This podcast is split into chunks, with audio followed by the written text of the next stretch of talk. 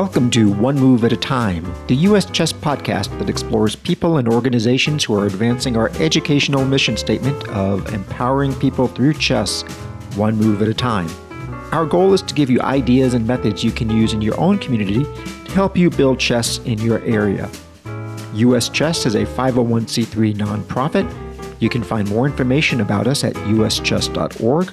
You can become a member by clicking on the Join button and you can donate to our cause by clicking on the Give button. Thank you to USCF Sales for sponsoring this podcast. At the end of this recording, you can hear how you can win a $50 gift certificate to uscfsales.com. Now, let's welcome our guest to this month's pod.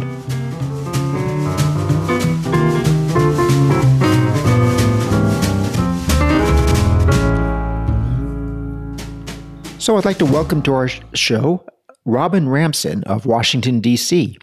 Robin graduated from Howard University in the radiation therapy program and was employed as a radiographer, mammographer, and radiation therapist for over 18 years. Currently, she homeschools her daughter and is self employed as the owner of a bed and breakfast inn in Washington, D.C. But most importantly, for our purposes, she is the founder and executive director of Chess Girls DC in Washington, D.C. And I'm really looking forward to talking to her uh, about how she is going about expanding our empowering people through chess one move at a time mission statement. So, Robin, welcome to One Move at a Time. Oh, thank you. Thank you for having me. Let's just go right to the beginning. How did Chess Girls DC come about? Literally, it was just by accident. My daughter and I played chess at the local library, and just randomly, I purchased a pink chessboard. I noticed that there were not a lot of girls playing, but that didn't have did not have anything to do with the chessboard. But when we started playing chess at the library, girls started engaging us as though it were a new game that they had never seen before. And I purchased chessboards for the library, and girls started to show up in large numbers. And just it took off and the library closed for renovation and we started a club just a social club at a local restaurant called the bee cafe. The girls followed us and it continued by accident. What made you want to focus on girls specifically from the very beginning? Did you right away have some kind of experience or did your daughter have an experience with boys in chess that made her think you know what? Let's let's just focus on the girls? Not initially. It was sort of um, as the club grew, uh, just subtly. I started seeing this overlying theme of uh, boys are so much better. Um, boys always win. Not specifically from my daughter, but just like a mumbling within the uh, club itself. We initially focused on the fact that um, girls just need a special place I do a lot of studying through my homeschool experience with Sarah about girls and performance and confidence. And I think that um, that is where the interse- intersection met between my homeschool research, trying to develop my daughter into just a better thinker, and the chess club itself. So I, I think it was a random intersection but the mumbling about every time we would play boys, oh, boys are better, boys are better. It really, as an adult, you see the boys should spend their time doing certain things more than girls. And I think that was the engine that drove it. That girls need to have a space that they enjoy. Boys spend time playing chess in spaces that they enjoy.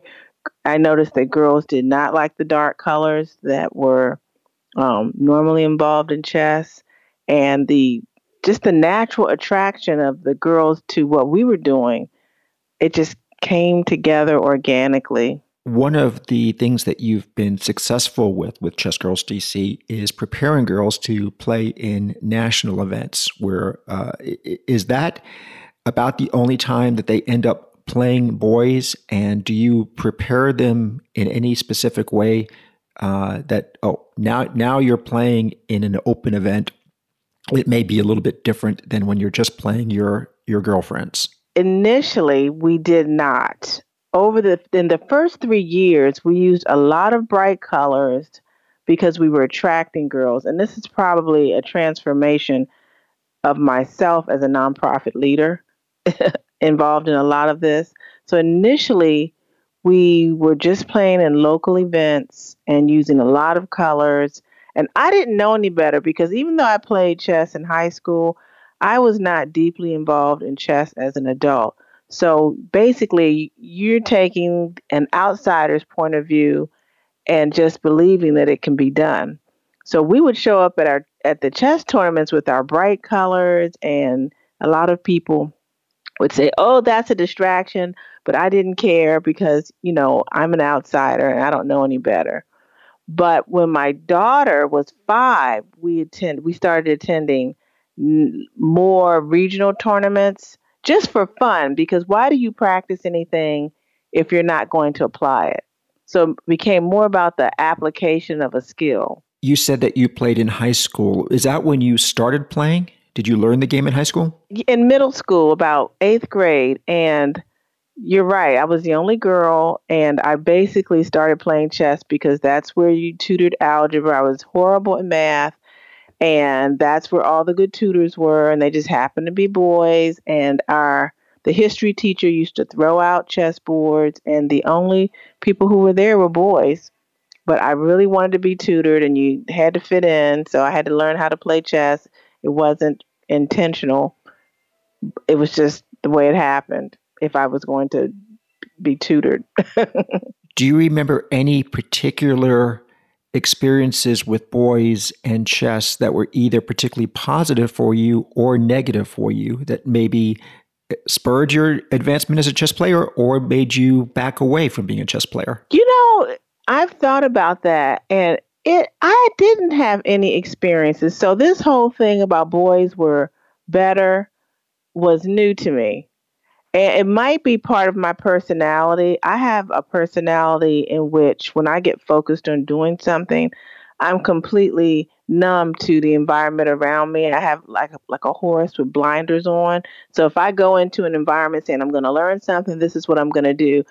It doesn't matter. I, I wouldn't even notice if someone was segregating me or discriminating against me or treat because I'm so focused on getting good, becoming better. So that might be part of my personality. It might have been there, but I didn't notice it. Girls that are coming to your organization for the first time, is it word of mouth? Uh, have they heard about you, you, through school or friends? Where's the growth coming from in your organization? The growth is coming from parents, um, word of mouth through parents. I don't advertise at all. We're completely a volunteer organization, so I don't want to overwhelm the club or um, uh, create a uh, uh, you know promise something that's not there. We are completely word of mouth. And the girls are essentially coming from Washington, D.C. We have a few from Maryland and Virginia. Um, we, we, you know, actually, we have some from some deeper parts of Maryland that are probably about an hour away, and some from Northern Virginia, just because it's such a unique club. And um, I think also because it's on Saturday, if you have a chess program at your school, you certainly don't play on Saturdays. And I think also I'm hearing a lot of experiences where girls feel very disqualified in school when they play in their chess club at school. The boys just disqualify them as being winners or possibly being uh, good, comp- good, um, competent opponents.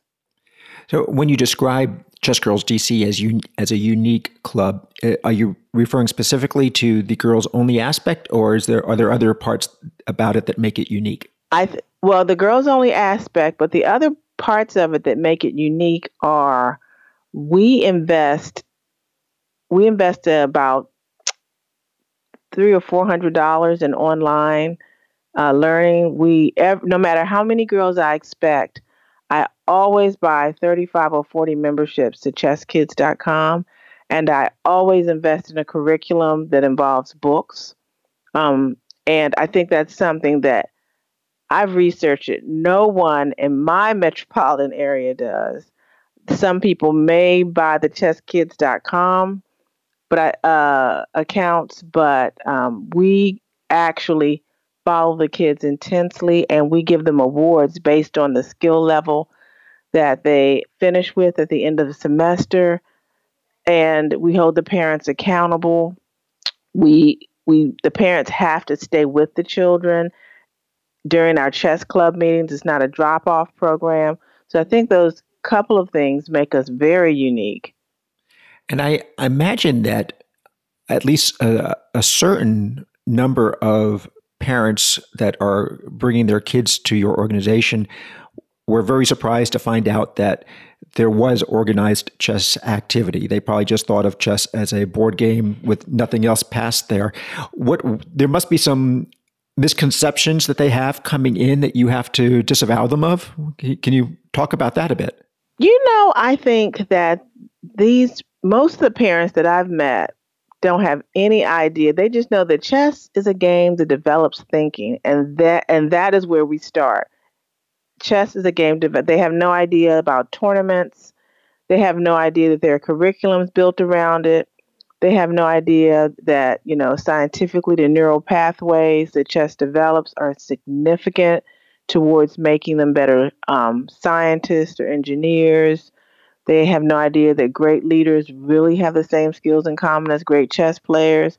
So these are the overlying themes in, in addition to chess strategy that we make the parents aware of. And one thing that I've found intriguing over the years with your organization, uh, because it's led to some of our best photos in Chess Life and Chess Life Kids, where your success in attracting are two recent U.S. women's champions uh, to make appearances at your club, uh, Nazi Paikidze and Sabina Foisor. Uh, not not every organizer will go that step of attracting a top level player to their facility. Um, is it is that a hard thing to do? Do you, would you say it's easy? Uh, I think that as a leader of a nonprofit, you just have to be relentless and shameless about letting everybody know what your needs are. And that was something that I wanted the children to become exposed to and the parents because the parents really make it happen. And when the parents see great talent, um, they think of the promise that their children hold. And so I have just been shameless and relentless about asking everybody can you help me introduce my children to this person, to that person? And it, it doesn't happen quickly necessarily. You know, it took me, I had been talking to Sabina since she was uh, going to school at Maryland, and she finally found a place in her life where she was close enough to drive to Washington, D.C. And so she remembered the long conversations um, that we had about why more girls don't play chess and what would attract them. And um, I'd say the same thing with Nazi. I've just been asking everyone in the community, would you please tell her um, that I would love for her to meet the girls? And there was just a space in passing through um, where she came over to meet the girls. Claudia Munoz, she just happened to be passing close enough to Washington where she came over to meet the girls. So I think being ready, but letting everyone know how sincere you are and how um, you really feel like their presence would give. In your five years now uh, as an organization, how, do you have records on how many girls total you've had as members? Yes, I do. I've had, um, I don't have that number for you, but I can tell you and I can prove that on average, every semester, I've had at least 25 girls. Some of them wrote, some of them rotate through. I'd say we've had maybe 15 who jump in and out, but rotate through on a consistent level. Like at least come back for four or five sessions. Always meet us at the tournaments, even if they have another class that competes with our time um, during the Saturday. And are you focusing only on elementary age girls or older as well? No, I am so desperate to get big girls involved, middle school and teenagers involved. I am so, but you know what happens? They come to our class, the parents do bring them, and they see all of these little girls who are performing at high levels, and I think they get discouraged. Right now, I have four, maybe eighth graders, seventh or eighth graders that I'm trying to hold on to. Excuse me, and I'm hoping that they will stay. Their parents, I think the key is the parents have to bring them to regional events where they see other big girls. We have, um, we're next door to some amazing young ladies in Northern Virginia, and my parents try to get them to these events, but then they get a little discouraged because the talent is so good. But it's a process. And so if they can understand that it's a process of building your skill and um, you have to give it your time. You have to do the chess puzzles. You have to do, you know, all the things you would do to polish any talent. And who is helping you? Uh, do you have em- employees or volunteers uh, that are teaching the kids? Yes, I have volunteers. Our, you know, our goal in 2019 is to have a paid staff, but that's and and that's what we think would make us a more sustainable organization. But for the last almost two years, we've had National Master David Bennett. He has donated so much time and talent and everything he has to our organization, and I'm so grateful. And and Paul Swaney comes in and he pinch hits sometimes, and um, so we are hoping because it's, it's certainly gotten beyond my basic level of chess knowledge. But see that but see that's the important thing about having your online learning because if I'm really in a pinch and my teachers are occupied, so for instance David's getting ready to have a baby, I will turn on chesskids.com and we will go through the videos and I will point and click and then they will play chess and no one knows. well, it also makes me curious uh, as a bed and breakfast proprietor, do you uh, have chess sets out in your your B&B facility? Have you ever turned a non-chess player into a chess player because of it? I've never converted a non-chess player into a chess player, but we do. We've always had chess boards at the um, at the end. It's it's in it's actually in DuPont Circle, and DuPont Circle is um, known for all the chess boards in the park and all the local talent playing chess in the park. So it's actually in DuPont Circle. Well, go ahead and give a plug to the name of your uh, facility. It's called the Inn at DuPont Circle, but it's very it's very modest. It's it's business fair, but it's right in front of the DuPont Circle subway station. So if you're looking for um, someplace great to stay at a great rate in the central part of the city, we're four blocks away from the White House. Um, that's your that's your space. The Inn at DuPont Circle.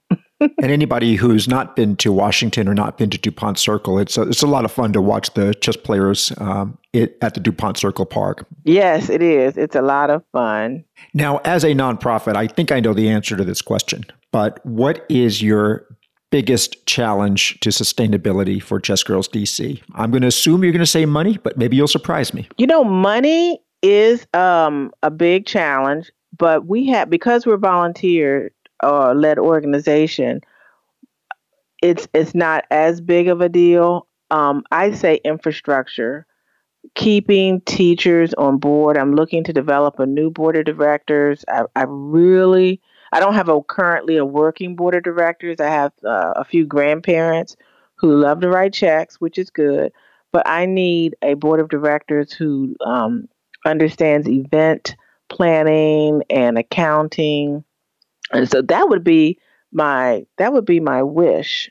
People who I mean I do a great job, but heaven forbid if I should bump my head. And I usually for donations, our parents donate. They I have lovely parents who will even sponsor a child. Uh, I can usually insurance is probably our biggest uh, budget item. We spend about three thousand dollars a year in insurance to cover everyone on our board and our and our volunteers. But um, I mean, money is always great, but believe it or not, money won't fix everything. No, it's it's always the dedication of the the people behind the money that that makes the difference. It is. I don't know where David Bennett came from, but he is an angel sent from God. He really is. Uh, one of the intriguing uh, items that I saw on your website, which is chessgirlsdc.org, is the Chess Players and Leadership Series. Uh, tell us a little bit about that. So I can't. I I've given given it a lot of thought, and most of the girls who come through my organization will not be grandmasters.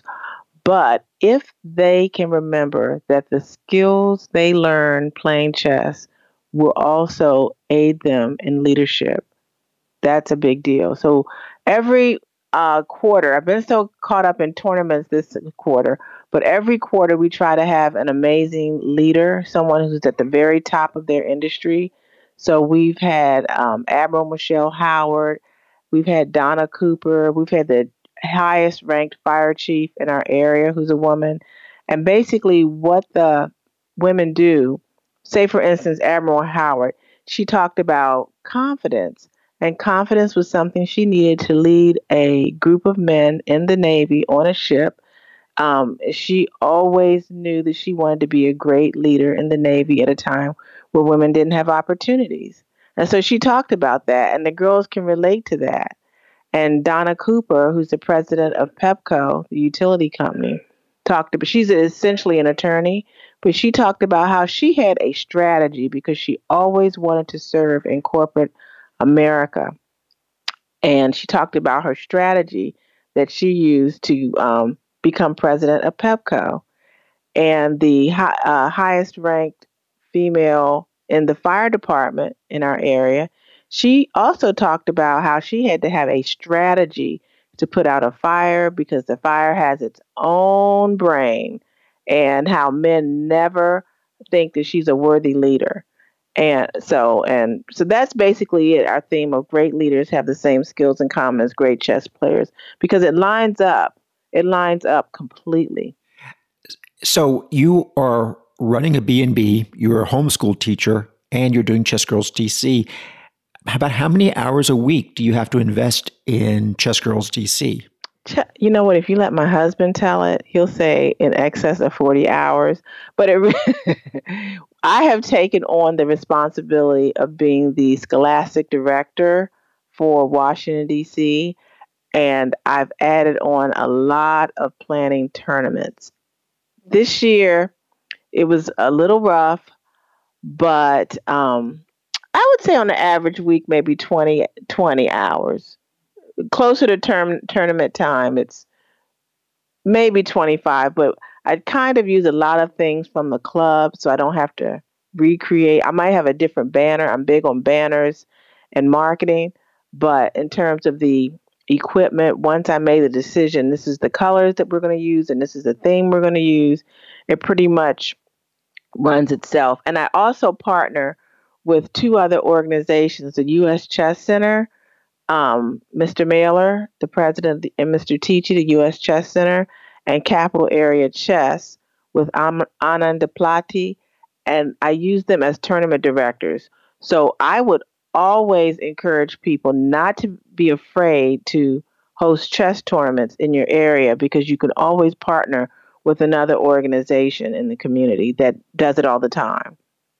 So that takes a lot of stress off of you. I'm sure. And and as you build on those relationships, and since you've just completed your first five years as an organization, where do you see Chess Girls DC when we talk again after 10 years? What are your immediate goals and long term goals? Well, one of one goal that I've been working on that's getting ready to materialize this year is creating a scholarship fund for girls who play chess.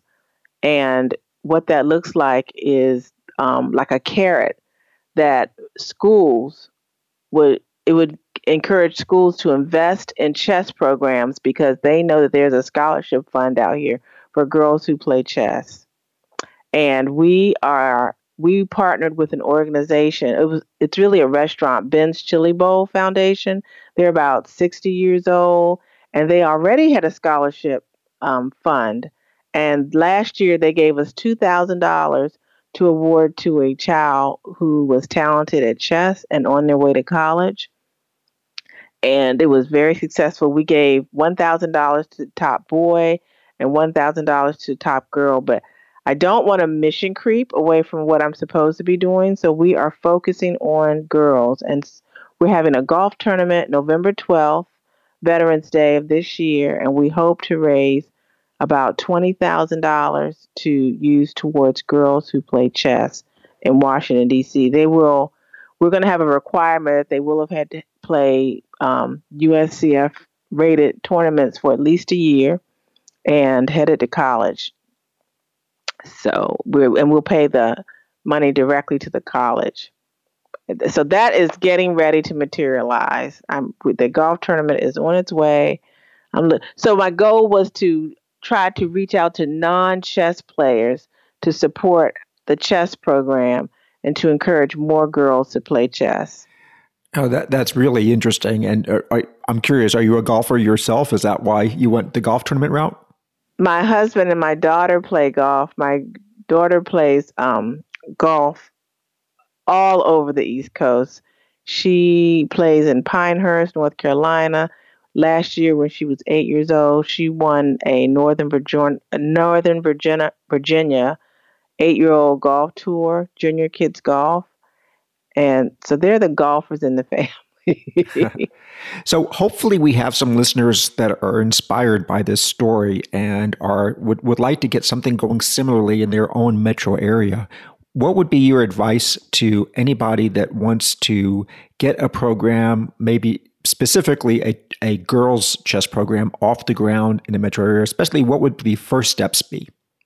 You know what? This may take a little bit of work, but I think long term, your life is going to be easier if you just apply to become a nonprofit organization. Honest to God, because people want to donate they want to see people serving they they really it costs a little bit of money but if you could take up a collection eh, at your with your initial audience who's interested in participating or just maybe i asked some business people could you just donate the $800 because once you become a nonprofit organization the donations can be um, used I mean, you can get your 50 you can get the tax deductible status for that donation. I think 24 months prior, I'm not you have to check that, but 24 months prior to the um, application being accepted. So it's it's about $800, but if you are committed to creating a chess club, that would make your life so much easier. It's not as difficult and you don't need an attorney. It's, just a simple online process for a small organization initially the first year, it's so worth it to become a nonprofit. I mean, it seems like a lot for most people, but if you want this thing to take off, and it forces you also to create a team to begin with, because it's a lot to be responsible for by yourself. Is that online process through the IRS website or somewhere else? No, through the IRS website. It's a very simple form that you can fill out. You can become a foundation initially, which is a simpler form. Uh, you can call the IRS. They're very um, they're very eager to help you. They're very nice about it. They can tell you the right forms. But um, you know, you could just start meeting in a restaurant or someplace simple in a library until you establish who your audience is. I'm sorry, did I hear you say the IRS is eager to help and very nice about it? Yes, they are. They are. They are. They are. I'm telling you, they want you to do the right thing. They are so nice, really. Yeah, well, I'm scared now that my sarcastic question is going to lead to me being audited this year. So, no, but you know, a lot of people think becoming a nonprofit is this big, scary process. And when you become a public charity, yes, it's a 15 page document, but nine only 70%, like only 30% of that document actually applies to um, creating a chess club. Most of it is for old churches and fraternities and sororities. It's a big document that has, and for your first year, everything's probably going to be no, no, no, zero, zero, zero, community chess club. So don't be afraid to look into it. I mean, I certainly don't have a legal background. I have a background in healthcare, but don't be afraid to look into it. And in some states they have their state bar association has a pro bono section and that's the other place where you can get free legal advice as much as you need. So washington d.c has the dc bar association pro bono division. And they give you amazing advice. They they help you in any way that you need. Um, that's if, if you really have a big dream that's what i would do. And if anybody uh, is needing more information, uh, how can they reach you? They can reach me at chessgirlsdc at gmail.com. And of course, uh, the website, as we stated earlier, is chessgirlsdc.org. Yes. And the other thing um, I would say that's easy for people: don't be afraid to make a personal website for your ch- for your club. GoDaddy has some really simple solutions, just point and click. Um, so making a website does not have to be expensive. I have a website for about twelve dollars a month, and um, it's it's easy peasy, lemon squeezy. and on that note, I'm going to thank you very much, Robin. This has been most interesting and informative. So thank you for joining our One Move at a Time podcast. Oh, you're welcome. Thank you. Bye bye for now. Bye bye. It is time to announce the winner of our first episode's contest, generously sponsored by US Chess Sales, which you can find at uscfsales.com. Congratulations to Joshua Phillips of West Virginia. Your $50 gift certificate should now be in your email inbox. If you want a chance to win a gift certificate to uscfsales.com, send your name and phone number to podcast at uschess.org and put one move at a time in the subject line. Please feel free to include a question or comment in your email and the winner will be selected at random from all of this month's entries. Thank you for joining us for this November edition of One Move at a Time. Make sure to also listen to our other U.S. Chess podcast, Cover Stories with Chess Life, and be on the lookout for a brand new podcast coming soon from our senior digital editor, Jennifer Shahade. Our theme music was composed by National Master Alex King of Memphis, Tennessee. I hope you have learned something of value that you can now use to help build chess in your community. Join us next month as I talk to another chess world personality who is helping to empower people through chess, one move at a time.